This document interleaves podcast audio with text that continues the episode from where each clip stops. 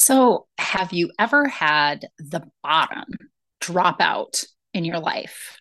Like a pivotal moment where everything just seems to get decimated? You know, like you walk in on a partner having an affair, or you go to work one day and get a pink slip. One of those really big events that just cuts you at your knees. Well, if that's ever happened to you, and especially if that's ever happened to you in midlife, then you are going to love today's podcast. We are going to talk all about how do you come back from something like that? And more than that, how do you grow out of that better? How do you become a version of you that you enjoy even more and are even prouder of? Because it's totally possible to do. So, no further ado, why don't we jump into this podcast?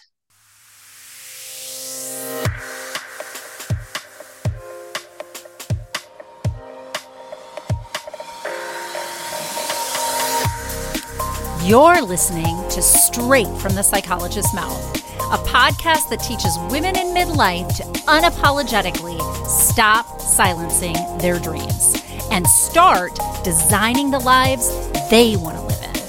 I'm your host, Dr. Natalie, and as a clinical psychologist of the last two decades and a twice divorced single mother myself, I not only know how hard it can feel heading into midlife, I am living it right here with you. I have taken all the many failed attempts and lessons learned in my own life and combine it with my extensive clinical experience to give you the tools you need to make midlife the best time in your life. No joke. So let's get started.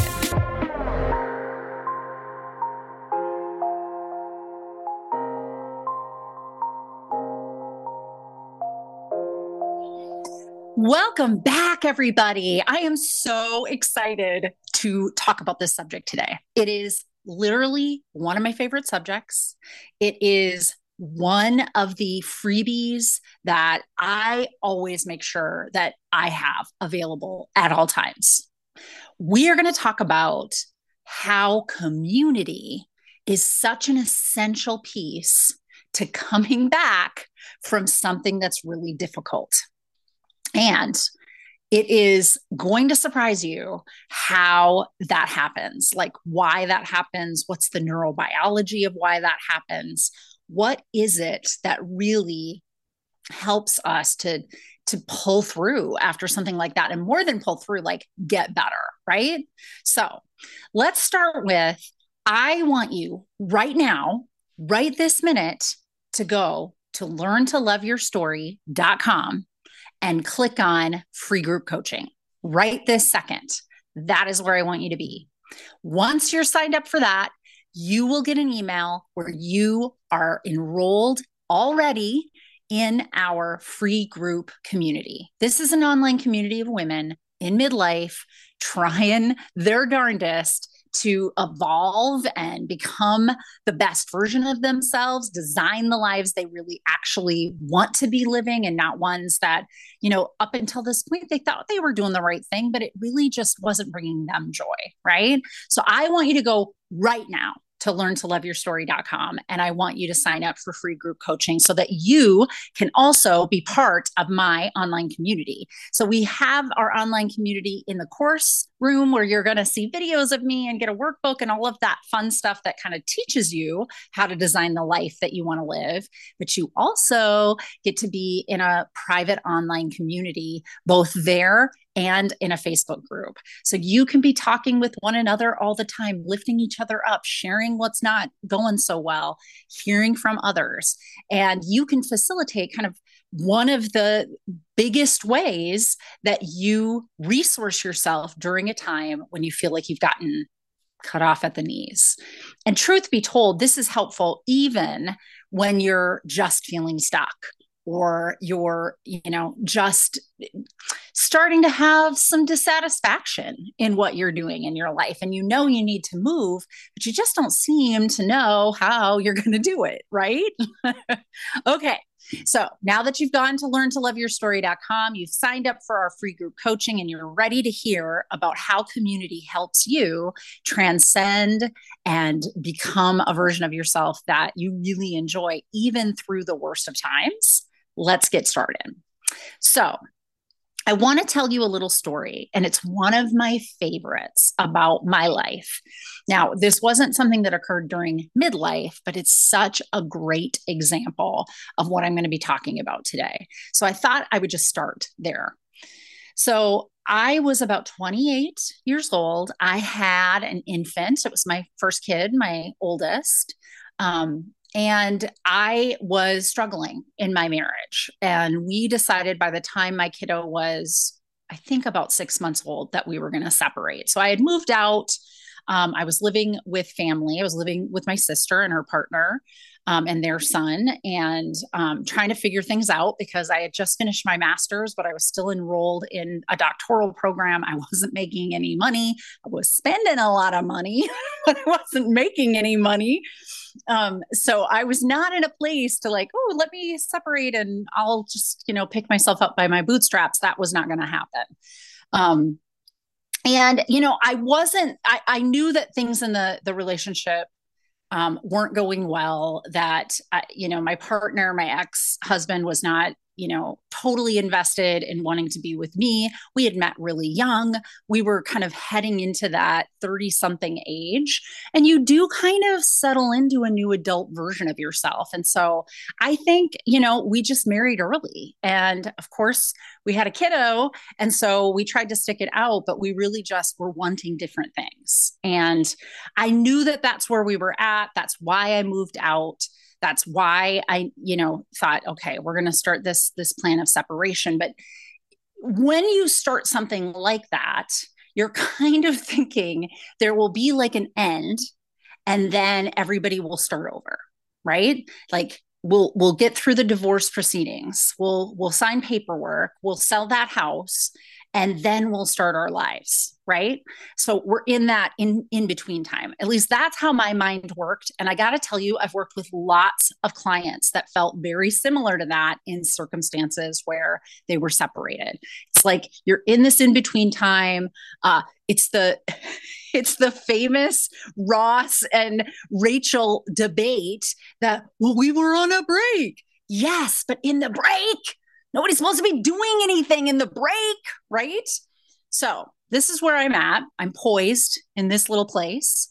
You know, I'm barely holding myself together day to day, if I'm being real honest, but I'm trying. I'm doing my best. And I was driving down the highway. And this is back when we had, because I grew up, as my kids say, in the 1900s. So this is late 90s. And oh no, actually early 2000s, but similar. So we still had a home phone, right? What? Who has that? So I was calling in because I called in once a day just to check messages and make sure that, you know, there wasn't any voicemails for me. And I was listening to the voicemails driving. And I heard a voicemail that said something to the effect of, uh, you know, Mr. So and so and Ms. So and so, not my name, another Ms. The Mr. was my ex husband. Um, your tickets are you know booked for such and such and you'll be leaving on this time. So it was a basically a travel agent confirming a trip that my ex-husband was going to be taking with another woman. Okay so i lost my shit to be honest. I completely had a meltdown while driving um, and the first thing that I could think to do was to call my sister, who I was living with. And so I called her up and um, she was like, Where are you? And I said, I have no idea where I am. I was heading towards your house. And her house was like, I swear, we used to pack a lunch to go visit her. Like it was way outside the city. So it wasn't where I normally lived in the metro area. And so I'm like, I don't know where I am. And she's like, Well, I want you to exit. I want you to stop. Um, and so I exited, but then I just kept like driving and talking. And she's like, I want you to actually stop the car. I need you to stop the car. so I finally pulled into this like park on the side of a lake, which is not uncommon in Minnesota. Those are like everywhere. This is the middle of the summer, by the way, um, late summer. And I sat down on the grass with my infant in his car seat and bawled. And she tried to figure out from what I told her of where I had pulled off. And I think I took a right and a right, and then I just kept wandering. And now I'm at this park. She and her partner, and separately because they were both at work and came from separate directions, found where I was. Now it took like a while for them to figure this out because I was a puddle. Um, and what seemed like five minutes of crying to me was just hours and hours and hours of crying, like sitting on the side of the road, people looking at me like, what is wrong with that lady? Um, she's sitting here with this infant bawling her head out. What is happening?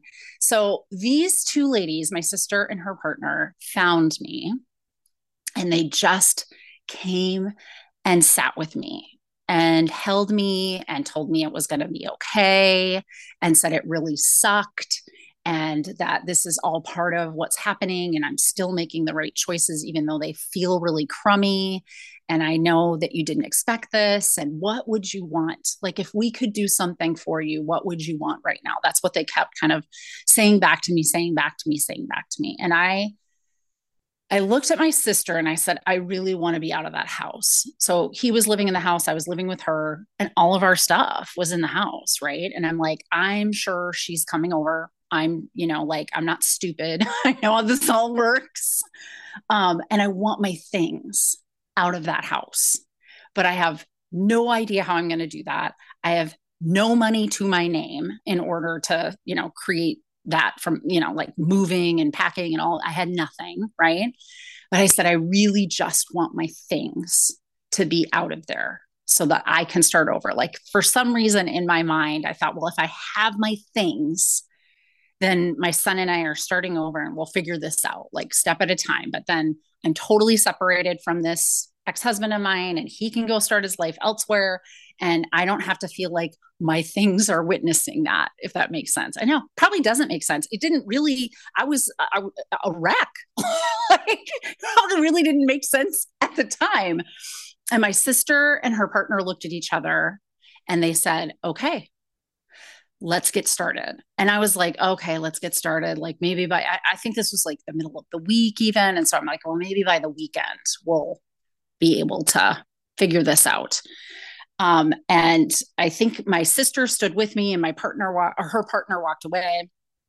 Um, my sister was still talking to me and I saw um, her partner on the phone and she was, you know, talking to somebody I didn't know who she was talking about to, or two. And she came back and she said, okay, well, I've got about five people and they're calling other people. And so hopefully we'll get people to meet us at the house. And she said, so I think what we should do from here is we're going to leave Natalie's car here. and I think, you know, I'll, you know, you drive with me. They were close to the house. You drive with me. We'll drop off one of our cars and we're going to go pick up um, a, a U-Haul. So that's what we did. And like, I was in a daze. Like, like I was either fluctuating from anger to absolute bawling in a mess to numbness and not really knowing what was happening. So, what ends up happening is by the end of this evening, and I am telling you, like, this was late afternoon. I called them home from work. They found me, they found people, those people found people. And we were like at dusk walking into my home. Um, because oh by the way he was on the trip that was the confirmation i heard was like their trip had left that morning so we were in that house you were packing and do like I was wandering around this house. I don't think I packed anything. Um, I might have answered some questions, but I was wandering around that house watching 20 some people wrap around me and my son in love and say, Hey, on a Wednesday night, when I probably had 500 other things to do, I dropped everything and I came and I took care to make sure that these things were out of this house in a safe place. Oh my gosh, I'm getting teary even thinking about it. So, this was monumental to me. It was such a significant sign that I was going to be okay that my entire world had not ended, but an entire part of it that had been very important to me had ended. And that what I could count on is even in the middle of the week, um, reaching out to one person, I could create a whole community of people to wrap around me and take care of me if I needed it. And I have to tell you that knowing you have that kind of army behind you is a pretty empowering feeling. It's also a pretty humbling feeling. You know, this is literally, I was at my worst up until that point. I was literally at my worst. I had never been down in, in the way that I was that night. And I just let people take care of me.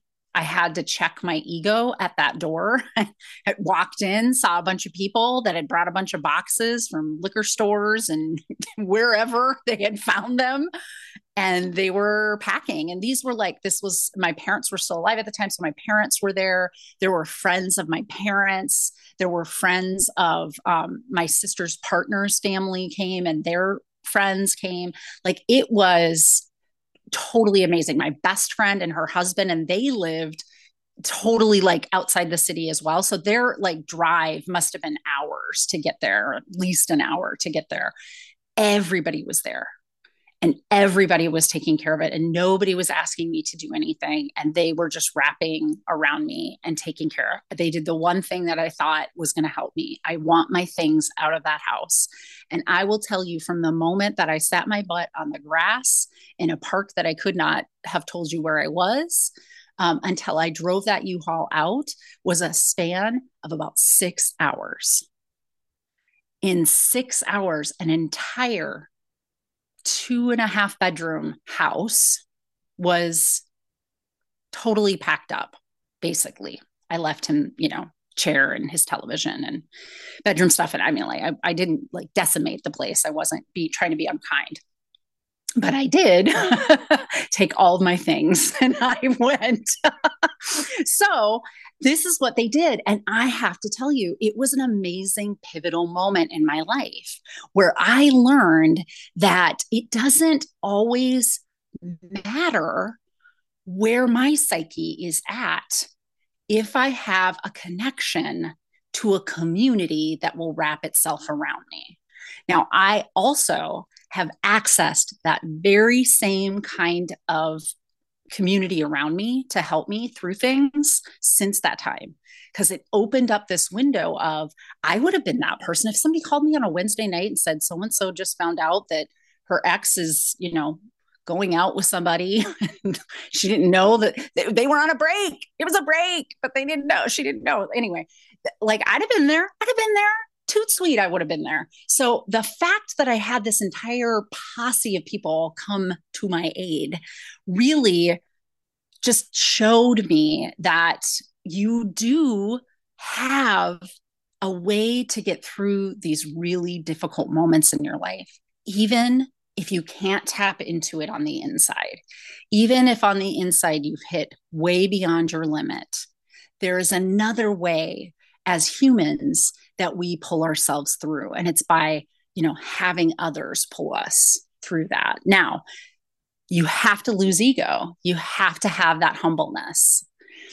I have um, a family history of you know enough trauma that one of my uh, trauma responses is to be really hyper independent why right? And it's it's really benefited me most of my life. There's only a few places where it gets in the way and it would have gotten in the way that night but i really was so broken that i couldn't have st- i there you know i wouldn't have stopped it. I couldn't have stopped it. So here's what i want you to be thinking about. Why does community do that for us? Why is it that just knowing, because you don't have to necessarily access it, but just knowing you have a community of people that are willing to drop things, that are re- willing to come to your aid. Why is it that that is so significant to us? Well, back on the savannah, where all human beings started, uh, somewhere in Central Africa, is, is what they believe millennia ago, back on the savannah, we started to realize that we were not the strongest or the most terrifying beasts in the animal kingdom. And if we wanted to be able to survive, that we were going to have to survive as a group. Because if you were isolated, you were more vulnerable. But if you were with the group, we were smarter in the group because we had more thoughts, you know, more ideas. We were more protected in the group because the group kind of became a big thing and bigger than the other animals in the animal kingdom. So this is biologically wired into us so like from the beginning so many millennia ago that it is like at, almost etched in stone in our dna in a way that's like you're not going to kick it in a you're not going to kick it in a generation. You're not going to kick it in your lifetime. If we were going to start changing that evolutionarily uh, moving forward it would take probably about 14 generations before this kind of evolved out of us. And it won't because it still stands today that we do better in belonging in a community than we do vulnerably out there independent on our own. Okay. So we know that it's biologically wired and we know that the that the wiring is facilitated in a moment like that with lots of oxytocin. Okay. And I've talked about oxytocin before, but let me just kind of go through that again. So, oxy, there's four chemicals in our body that are feel good chemicals that our body creates for us uh, serotonin, dopamine, endorphins, and oxytocin. Now, oxytocin is the chemical that releases when we fall in love, when we feel loved by people, when we feel connected.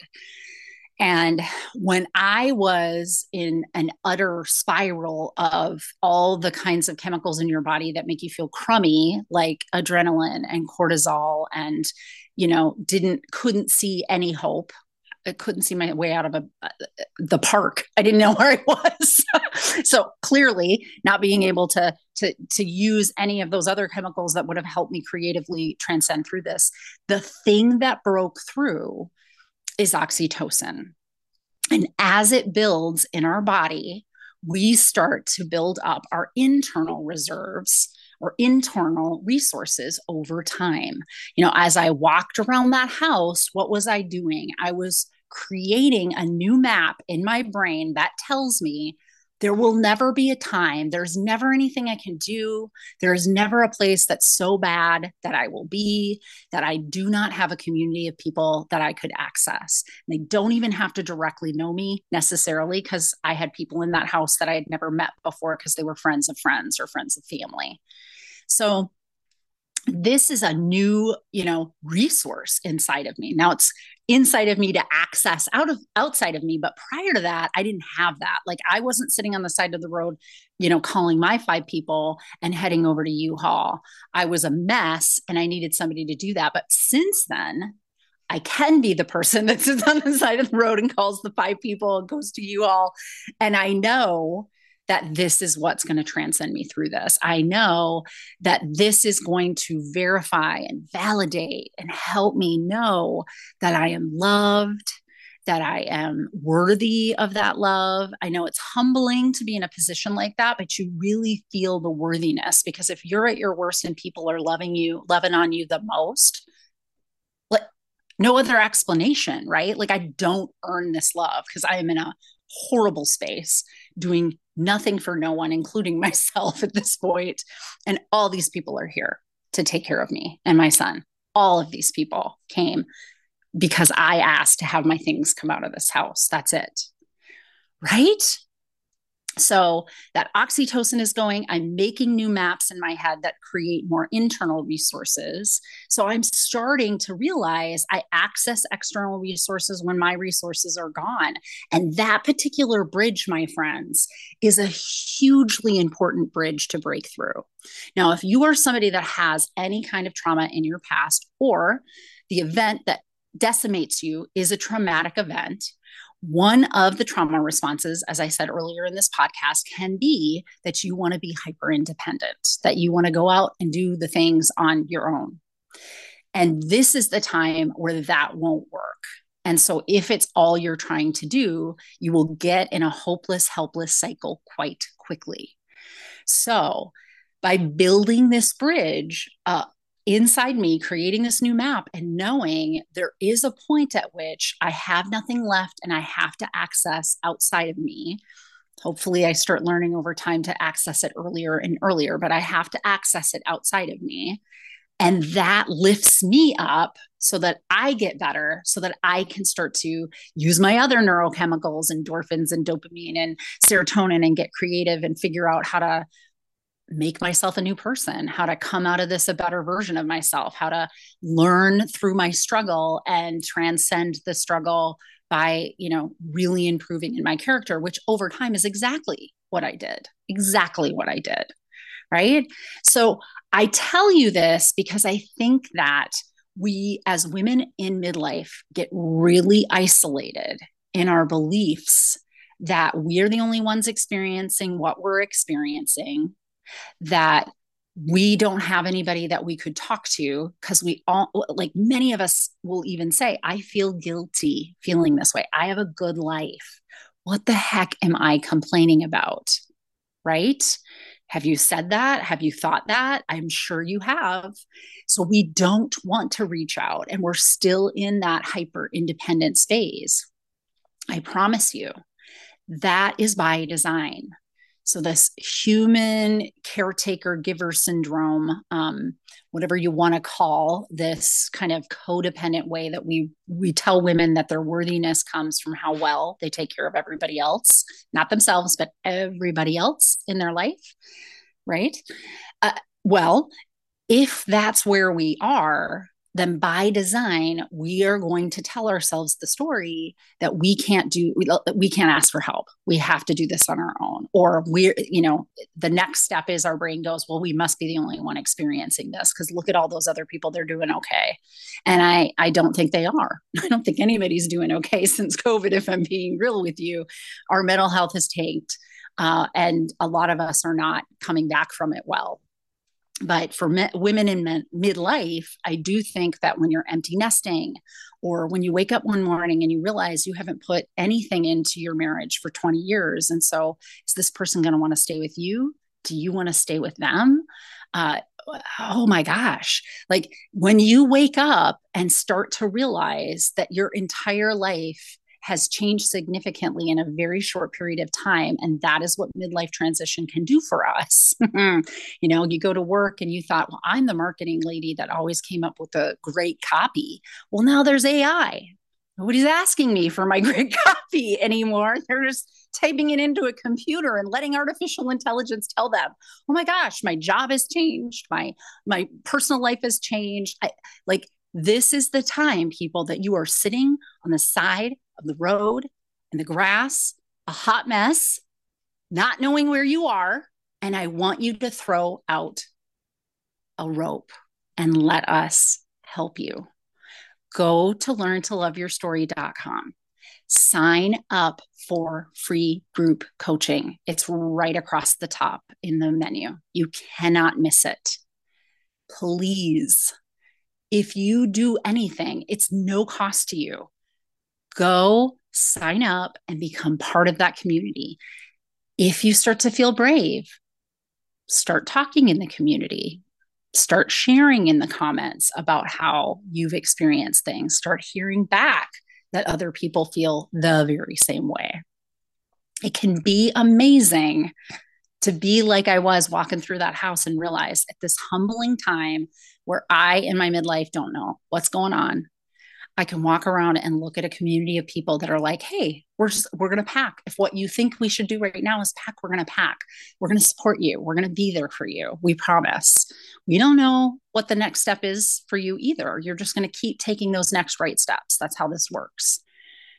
And you're not going to do it alone. That's the beauty. And you're going to create that bridge that map in your brain that tells you when I hit my limit of resources on the inside of me, I bridge out to the outside of me. And all of a sudden, I expand internally, even what I have resource for. And I re, you know, validate for myself that I can always go outside of myself to get that resource. All right. Now, I, I always give the caveat this is not therapy. This is just a podcast by a clinical psychologist giving you information that's clinical psychology level. But if you are somebody that really is feeling desperate right now, please, please find a therapist and get some therapy because it's that's transcending too. It's another way that we bridge outside of ourselves. But, you know, for some of us, it's a little bit rougher than it is for others. And if you feel like you're in that space, you're just in the hopeless, helpless spiral and you don't see a way out, call and make an appointment for yourself. That's all I'm saying. You will not regret that you do that. I promise. All right, everybody. It's been so fun to talk to you today about one of my favorite stories ever. I love that story. It like changed my life. It changed my life. And I'm hoping it's going to change yours. I'm hoping that I'm going to start to see your faces in our Facebook group and in our online community. Um, you know, dropping comments, telling us how you've struggled. I want to see it. I want to hear it. I also am in those communities um, talking back and forth. So, you know, you might get a little personal touch from me if I see you drop some information and you're looking for some help with that. All right. So, what I want you to know as this is the last week, I believe it's the last week in February. Maybe actually I'll be dropping another one in February because it lasts through next Monday and I drop these usually on Monday. I am going to be telling you about a brand new project that I've been working on and I want to include you in. I am so excited about this, right? I am going to help you in midlife change from like the midlife crisis side of things or the midlife dissatisfaction side of things into a centered life, thriving. I have created a six week package that there's just no way you won't come out the other end of that completely transcended, completely aligned in a new goal for yourself to design a life that you want to be living in that really makes sense and brings joy for you. So, so excited. That starts next week. I'll be dropping each week for the, you know, next 5 or 6 weeks information about what is going to be included in that package and you know later on you'll later in march mid-march you'll start to hear ways that you can register if that's something that interests you. So all right everybody. I am so excited to be able to tell you about that next week. So make sure you watch for that podcast and keep coming back. Keep liking, keep reviewing my podcast. Let's get it out there. Let's get more people help the way that they need it because we want to help people learn to love their stories.